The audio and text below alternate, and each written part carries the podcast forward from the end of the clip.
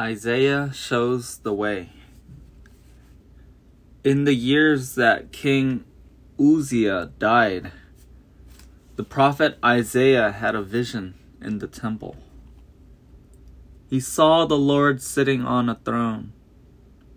Above him were angels called seraphim who sang a beautiful song in praise of God.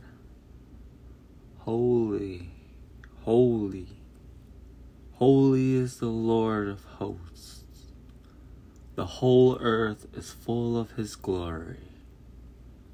The temple trembled and was filled with clouds of smoke. Help! cried Isaiah.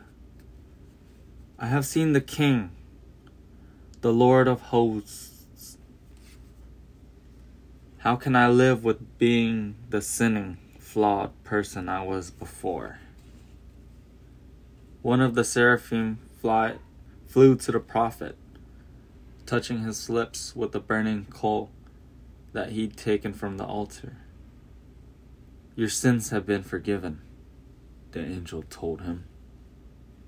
Then came a voice that made Isaiah's heart leap.